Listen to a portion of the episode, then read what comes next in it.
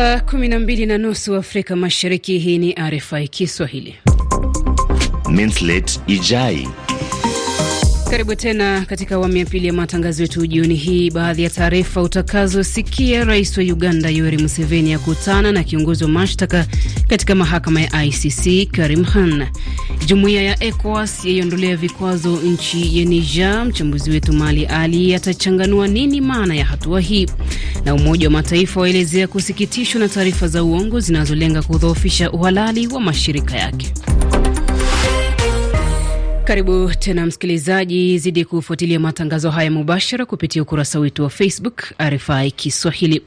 Kiongozi wa mashtaka kwenye mahakama ya kimataifa ya uhalifu wa kivita ICC Karim Khan mwishoni mwa juma amekutana na rais wa Uganda Yoweri Museveni kujadili kesi ya mbabe wa kivita ambaye yuko mafichoni Joseph Kony.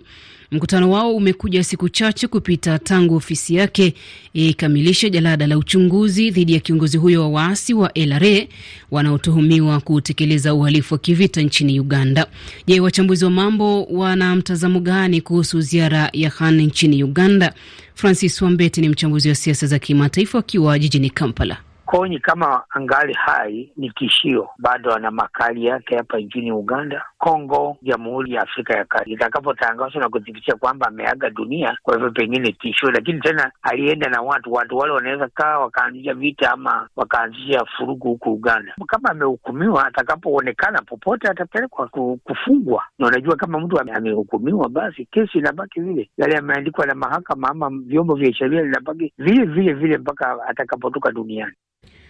Francis Wambete, mchambuzi wa maswala ya siasa za kimataifa akiwa jijini Kampala, Uganda.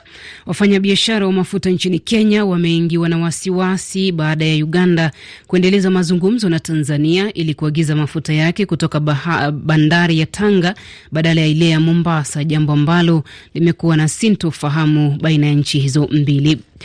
Wafanya maamuzi kuhusu mazingira wameanza kukutana hivi leo jijini Nairobi kujadili namna nchi zinaweza kufanya kazi pamoja kukabiliana na mizozo ya mazingira kama vile mabadiliko ya tabia nchi, uchafuzi wa mazingira na upotevu wa viumbe hai. Mwanahabari wetu Emmanuel Makundi ana maelezo ya kina. Mkutano huu ni wa sita wa Baraza la Mazingira la Umoja Mataifa unaohusisha serikali, mashirika ya kiraia, wanasayansi na sekta binafsi.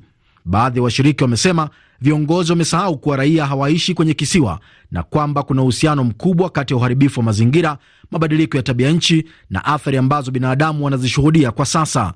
Katika mkutano huu nchi wanachama zitajadili rasimu ya maazimio kuhusu maswala mbalimbali ambayo baraza hupitisha baada ya makubaliano na kisha nchi wanachama hutakiwa kuyatekeleza. Katika duru ya mwisho ya mazungumzo ya mwaka 2022 yaliyofanyika Nairobi, serikali zilipitisha maazimio 14 ikiwemo kuunda chombo cha kisheria cha kupiga vita matumizi ya plastiki.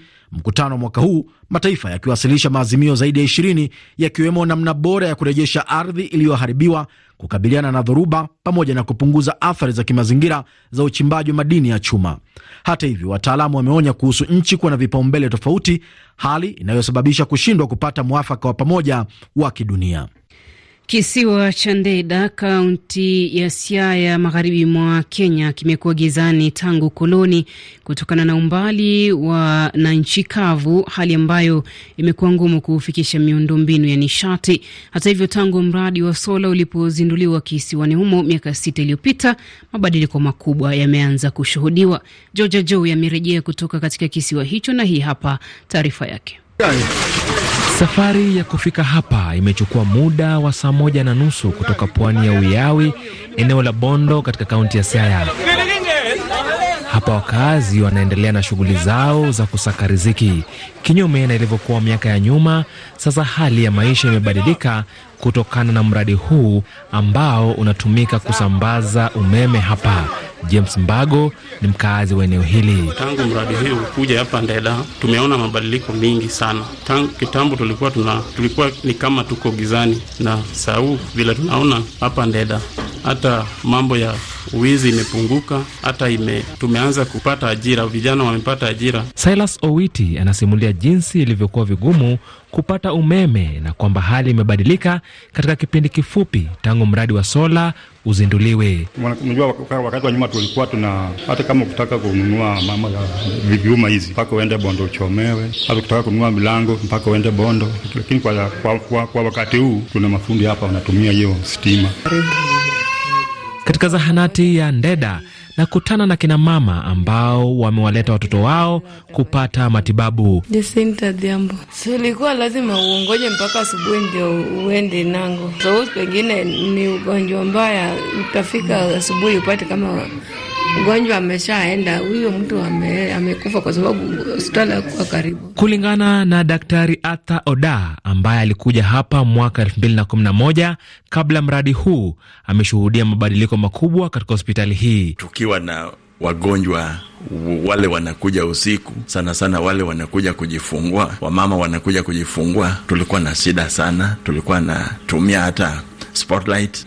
Kuna mabadiliko makubwa sana. Tunaweza tumia vifaa hata ma, mashini tofauti. Daktari Oda anawahudumia wagonjwa usiku na mchana, kwa kuwa serikali ya kaunti hii imempa makazi katika eneo hili. Watu tisa wameuawa akiwemo mwanajeshi mmoja magharibi mwa nchi ya Burundi, idara za usalama nchini humo zimethibitisha, huku kundi la waasi wa Red Tabara likikiri kuhusika, ikulu ya rais kilani shambulio hilo, ambapo pia makazi ya kiongozi wa chama tawala yaliharibiwa. Shirika la kimataifa linalotetea haki za binadamu Amnesty International limesema katika ripoti yake mpya kuwa wanajeshi wa serikali ya Ethiopia waliwaua raia na hata kukataa kukataa familia za waathirika kuwazika ndugu zao kwenye mji wa Bahir Dar, mji mkuu wa jimbo la Amhara. Saud Nur ni msemaji wa shirika hilo kwenye ukanda wa Afrika mashariki na kusini. Serikali ya Ethiopia inapaswa kuanzisha uchunguzi huru kwa haraka kuhusu ukiukaji wa haki za binadamu katika eneo la Amhara. Kuna ushahidi wa kutosha, na wale wanaoshukiwa kufanya ukiukaji huo ni lazima washtakiwe katika kesi zitakazokidhi viwango vya kimataifa vya haki bila kutumia adhabu ya hukumu ya kifo. Sauti yake Sud Nur, msemaji wa shirika hilo kwenye ukanda wa Afrika mashariki na kusini. Mwanahabari wa raia wa Ufaransa Antoine Galindo ataendelea kuzuiliwa na mamlaka za Ethiopia hadi Machi mosi baada ya kukamatwa juma lililopita kwa tuhuma za kushiriki katika njama ya kuleta vurugu nchini humo, tuhuma ambazo mwajiri wake jarida la Africa Intelligence zina, inasema zimetengenezwa. Mwanahabari huyo alikuwa Ethiopia kuripoti mkutano wa wakuu wa nchi za Umoja wa Afrika. Kanisa Katoliki nchini Malawi kwa mara ya kwanza limejitokeza na kukosoa utawala wa Rais Lazarus Chakwera likisema tangu aingie madarakani hali ya wananchi imezidi kuwa mbaya zaidi, kauli inayotishia kuchaguliwa kwake katika uchaguzi mkuu ujao. RFI Nairobi 89.9 FM. Msikilizaji, mwishoni mwa juma lililopita, jumuiya ya kiuchumi ya nchi za Afrika Magharibi, ECOWAS, ilitangaza kulegeza vikwazo dhidi ya mataifa ya Niger, Mali na Guinea, vikwazo ilivyotangaza baada ya mapinduzi ya kijeshi kwenye nchi hizo. Hatua ya ECOWAS inalenga kutoa nafasi ya mazungumzo kutatua changamoto kwa mizozo ya mataifa hayo matatu, hasa baada ya Niger, Mali na Burkina Faso kutangaza nia ya kujiondoa kwenye jumuiya hiyo ya ECOWAS. Je, hatua ya ECOWAS inaashiria nini? Mali Ali anaangazia hili akiwa nchini Ufaransa. Ni ishara ambayo inaonyesha kwamba kujitenga kwa nchi hizo na ECOWAS ni kudhoofisha ECOWAS na kuiweka hatarini ECOWAS kuweza kuvunjika. Kwa hiyo ECOWAS wamenyoosha mkono ili kuwaonyesha wengine kwamba e, tuko tayari kuachia hata mengine, lakini msiwezi kuondoka, kwa kuwa hili jambo la kuondoka linaweza kuwa na madhara makubwa. Kwa hiyo mi nadhani kwamba hiyo itakuwa ni vigumu, kwa sababu walioyafanya mapinduzi na kuamua kuunga jumuiya mpya hawakuwa wanatania, bali walitafakari na wakaona kwamba e, umoja huu wa ECOWAS una madhara na hausaidii nchi wanachama lolote lile. Mtazamo wake Mali Ali, mchambuzi wa siasa za kimataifa akiwa nchini Ufaransa. Waziri wa mambo ya nje wa Ufaransa Stefan Sirjon anafanya ziara nchini Moroko, ziara yake ikilenga kujadili uhusiano kati ya nchi hizo ambazo kwa sasa uhusiano wake umeonekana kuimarika baada ya mvutano wa karibu miezi 18. Watu 15 wameuawa hapo jana nchini Burkina Faso baada ya watu wenye silaha kuwavamia waumini wa kanisa Katoliki katika kijiji cha Esekane kaskazini mwa nchi hiyo ambako tayari idara za usalama zimeanza msako dhidi ya washukiwa. Nchi ya Algeria imezindua msikiti wa tatu kwa ukubwa barani Afrika ambao ulikuwa umecheleweshwa kwa miaka mingi na utaruhusu maombi na hafla, hafla zingine kuandaliwa wakati wa mwezi mtukufu wa Ramadhan. Unaweza kusikiliza matangazo haya kupitia shortwave katika frequency 11760 kilohertz mita bendi 25 RFI. Umoja wa Mataifa umeeleza kusikitishwa kwake na kushambuliwa kwa mashirika yake, umoja huo ukisema hilo linakandamiza utendakazi wake. Benson Akoli anakamilisha taarifa hii. Kwa mujibu wa kamishna wa afisi ya Umoja wa Mataifa ya kushughulikia haki za binadamu Volker Turk, mashirika mbalimbali ya Umoja wa Mataifa yamekuwa yakishindwa kutekeleza majukumu yao bila vikwazo kutokana na kushambuliwa na habari potovu kuenezwa dhidi ya mashirika hayo.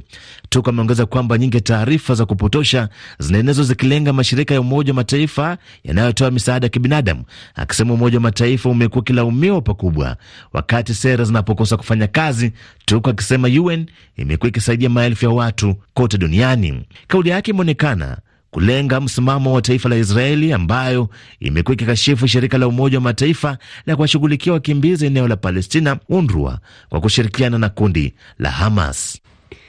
Israeli imewaua wanachama wawili wa kundi la Hamas la Hezbollah la nchini Lebanon baada ya kufanya mashambulio kulenga maeneo ya waasi hao karibu na mji wa Baalbek, Israeli ikiapa kutekeleza mashambulio zaidi hata kama mwafaka na kundi la Hamas utapatikana.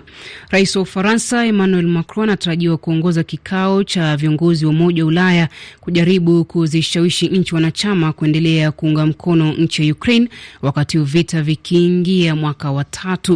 Je, wachambuzi wa mambo wanazungumziaje hatua hii? Daktari Brian Wanyama ni mchambuzi wa siasa za kimataifa akiwa Bungoma nchini Kenya. Kwa sababu ya muda mrefu ambao vita imechukua, kuna uchovu, kuna uchovu na kimya kimya, kwa sababu ya mihemko na kwa sababu ya hela nyingi ambazo wamezitumia na silaha nyingi ambazo wameweza kuzipeleka kule Ukraine. Nafikiri lengo lake Emmanuel Macron, rais wa Ufaransa, ni kwamba awezi kurai haya mataifa, awezi kuwapa joto jipya. E, mataifa haya yakiongeza silaha kwa kiwango fulani, wataweza kupata matokeo mazuri katika uwanja wa kivita. Misaada mingi ambayo ilitoka mataifa ya magharibi iliingia ili ikichelewa, kumaanisha kwamba ingeingia mapema pengine E, tungekuwa tunazungumza lugha nyingine katika uwanja wa kivita.